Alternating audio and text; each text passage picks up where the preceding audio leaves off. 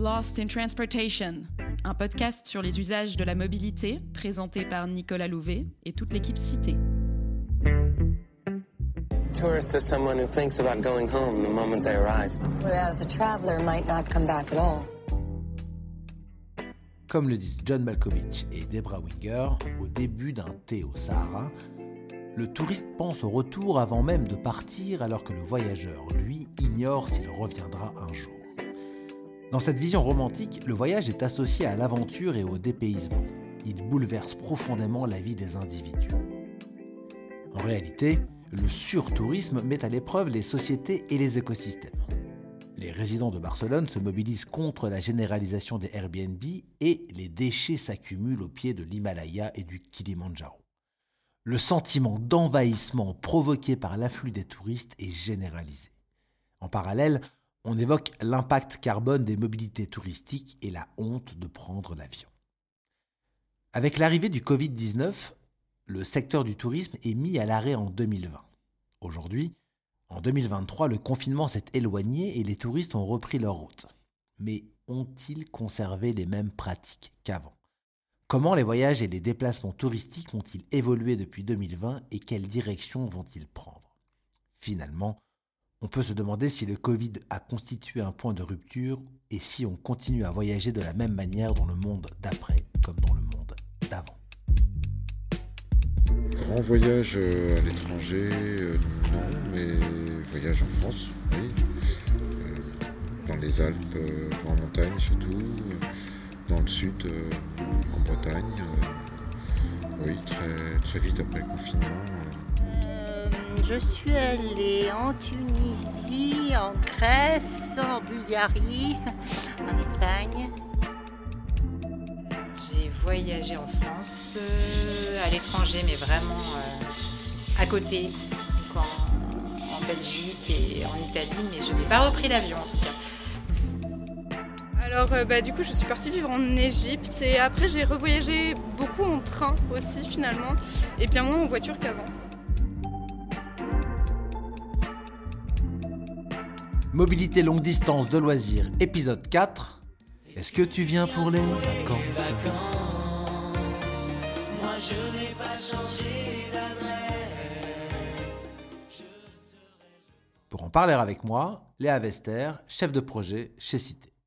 Avant de voir ce qu'il en est des voyages aujourd'hui, faisons un petit retour sur les conditions de déplacement longue distance pendant la pandémie. En 2022, Cité a réalisé une étude sur le ressenti des voyageurs interurbains et internationaux pour l'autorité de la qualité de service dans les transports. Les résultats montrent un effet indéniable de la crise du Covid-19 sur les pratiques des usagers. Ils ont d'abord fortement ressenti les contraintes sur leurs déplacements. La préparation du voyage est devenue plus complexe, avec les risques d'annulation et les règles sanitaires différentes selon les destinations.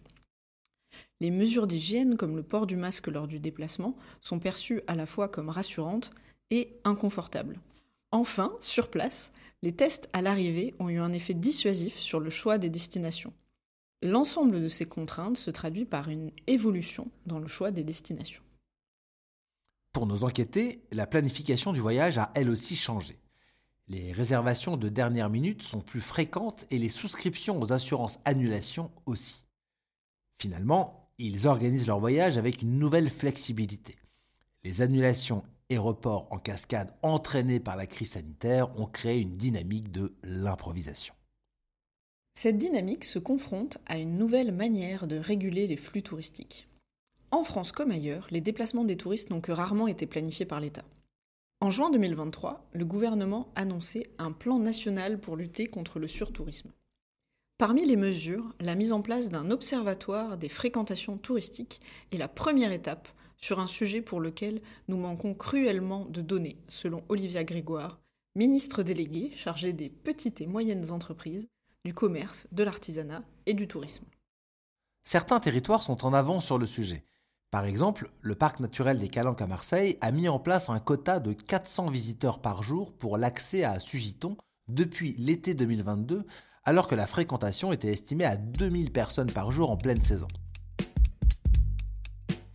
Je vais qu'en Italie, je ne me rends pas compte de quand j'allais plus loin. Mais quand même, il y a une certaine, de préhension, de faire attention. Si quelqu'un tousse par hasard, tu, tout de suite tu as, as l'impression qu'il a le Covid, et ainsi de suite. Avant, on ne faisait pas gaffe à tout ça. C'était le masque, évidemment. Moi, je continue à, porter un masque dans l'avion, quelle que soit la compagnie et la, destination.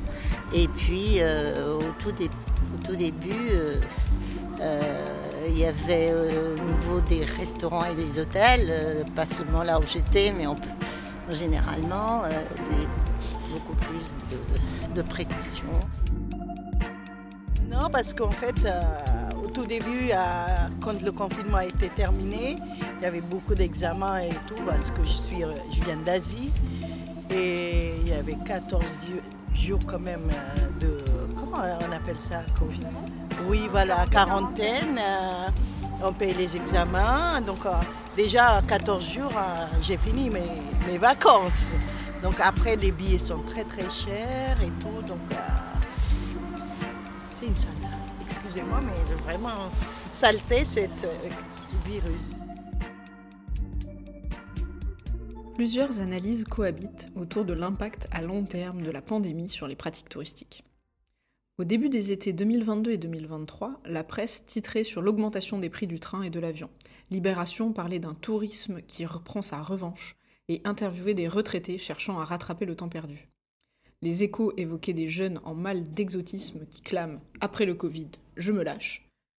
De ce côté de la balance, donc, des touristes qui reprennent les mêmes chemins qu'avant 2020. En parallèle, Jean Viard parle de l'an zéro du tourisme dans un essai paru en 2022. Pour lui, la pandémie a complètement remis en cause le mode de fonctionnement du tourisme et de la société dans son ensemble. Le rapport à l'espace a changé pour favoriser une société du proche. À la suite de la pandémie, les individus se recentreraient sur le foyer, le cercle familial, le télétravail et le territoire local. Cette dynamique s'accompagnerait d'une revalorisation de l'image des vacances en France. Les pratiques de tourisme de proximité ne sont pas non plus nouvelles. Le rituel des vacances ramène les familles aux mêmes endroits depuis les années 1930.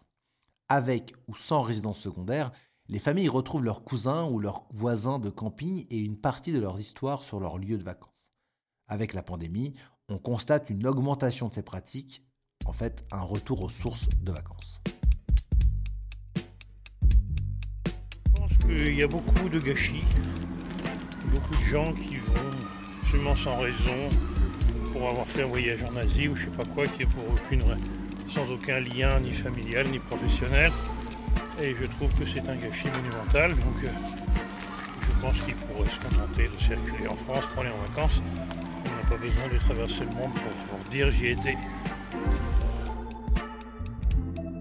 Euh, c'est une réflexion en famille, c'est souvent, alors en fonction du temps qu'on a, euh, l'idée euh, c'est effectivement de ne pas forcément aller au bout du, à l'autre bout du monde, mais plutôt découvrir des, coins inconnus encore, méconnus, de, méconnus à proximité en fait, en restant vraiment en France. En fait, le fait d'aller en Égypte, ça m'a beaucoup fait réfléchir sur aussi euh, le fait qu'il y avait plein d'endroits que j'avais jamais vus, qui étaient forcément pas si loin de chez moi en fait, et que du coup j'avais envie d'aller voir en France et aussi juste bah, en Europe finalement.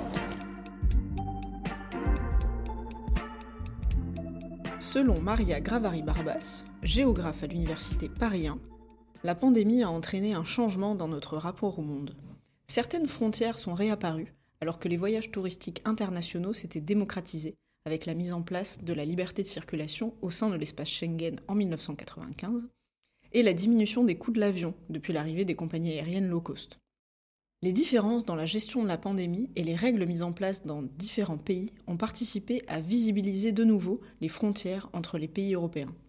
En parallèle, à l'été 2021, le gouvernement incitait encore les Français à se rendre prioritairement en Europe et en Amérique du Nord la réapparition des frontières se double d'un recentrage vers les pays occidentaux. Aujourd'hui, la plupart de ces contraintes sont levées, mais les pratiques des voyageurs ont changé durablement. Les personnes que nous avons interrogées en 2022 mettent en avant leur envie de rattraper le temps perdu. Mais les voyages prévus pour rattraper ce temps perdu ne sont pas forcément lointains. On assiste plutôt à une relocalisation des destinations autour de la France et des pays limitrophes. En mai 2023, Alliance France Tourisme, qui regroupe les acteurs de l'industrie touristique, a publié une étude sur les pratiques touristiques des jeunes après le Covid-19. Elle montre que la moitié des 18-34 ans souhaitent privilégier l'Europe et la France pour leurs prochaines vacances. Le tourisme de proximité est un filet de sécurité pour le secteur. Selon le groupe Pierre et Vacances, en augmentant de 23 points entre 2020 et 2021, le nombre de visiteurs locaux a permis au secteur de survivre en attendant le retour des touristes étrangers.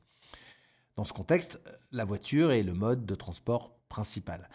Elle est utilisée par 65% des jeunes pour se rendre sur leur lieu de vacances, 54% utilisent l'avion et 35% seulement le train. Si la crise sanitaire peut avoir raccourci les distances parcourues par les touristes, elle ne semble pas avoir provoqué de report massif vers les modes moins énergivores comme le train. Oui, oui, oui. Les gens ils sont hyper parce qu'à un moment donné, tu dis je vais à tel endroit, si j'attrape un truc, il n'y a, pas de, a pas de service médical comme ici, et ainsi de suite, dans une certaine appréhension. Quand on a 20 ans ou 30 ans, c'est différent. Quand on commence à avoir 70 et plus, euh, c'est plus la même chose c'est plus la même chose. Voilà, voilà les enfants.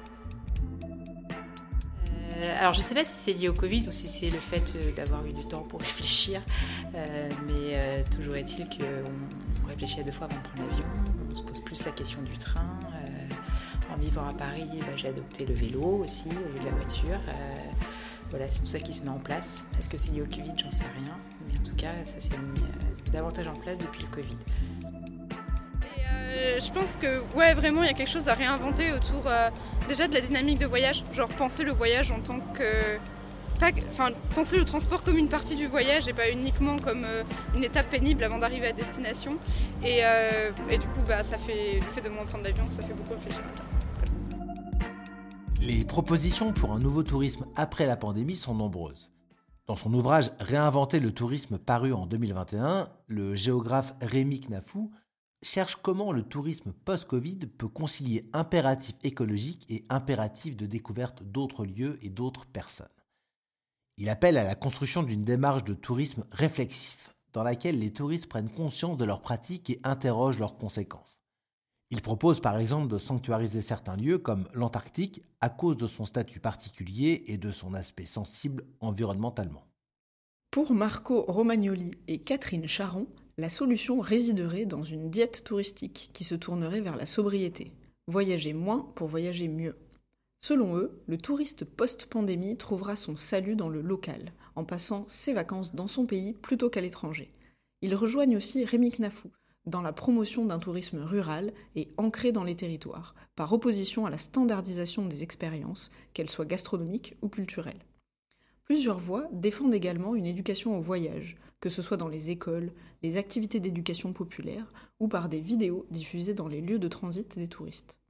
Il s'agit de sensibiliser en reprenant Jost Krippendorf, père fondateur du tourisme durable à la fin des années 1980. Ce sont vos vacances, c'est leur quotidien. Trois ans après, on peut conclure que la pandémie a eu un impact sur les pratiques touristiques. Elles ont été transformées et relocalisées. Mais il reste difficile de définir quels seront les effets à long terme de cette crise. Le Covid a certainement été l'occasion de questionner les enjeux du tourisme. Cet effet de choc a probablement accéléré certaines tendances de tourisme responsable et contribué à nous orienter collectivement vers un meilleur usage du monde. Voilà, ça fait partie du développement des sociétés humaines, de la prise de conscience de, qu'on est une planète et qu'on est... Euh, qu'on doit tous, euh, comment dire, euh, s'en sortir et essayer de, vivre heureux. Voilà. Donc euh, après, voilà, je pense que c'est surtout une conscience de l'impact que ça a et essayer de faire en, fonction des moyens du bord de chacun. Encore une fois, tout est lié à l'écologie, donc de manière complètement raisonnée. Peut-être pas de, s'interdire de voyager, mais de bien étudier en amont pourquoi on voyage, pas partir pour trois jours. peut-être de voyager moins, mais mieux, tout simplement c'est surtout la santé. Si tu es en bonne santé, tout, est, partout est bon. Partout. Et vous pouvez retrouver toutes les références mentionnées dans la description de ce podcast. On se retrouve dans un mois pour un nouvel épisode de Lost in Transportation. D'ici là, n'hésitez pas à nous rendre visite sur notre blog. À bientôt!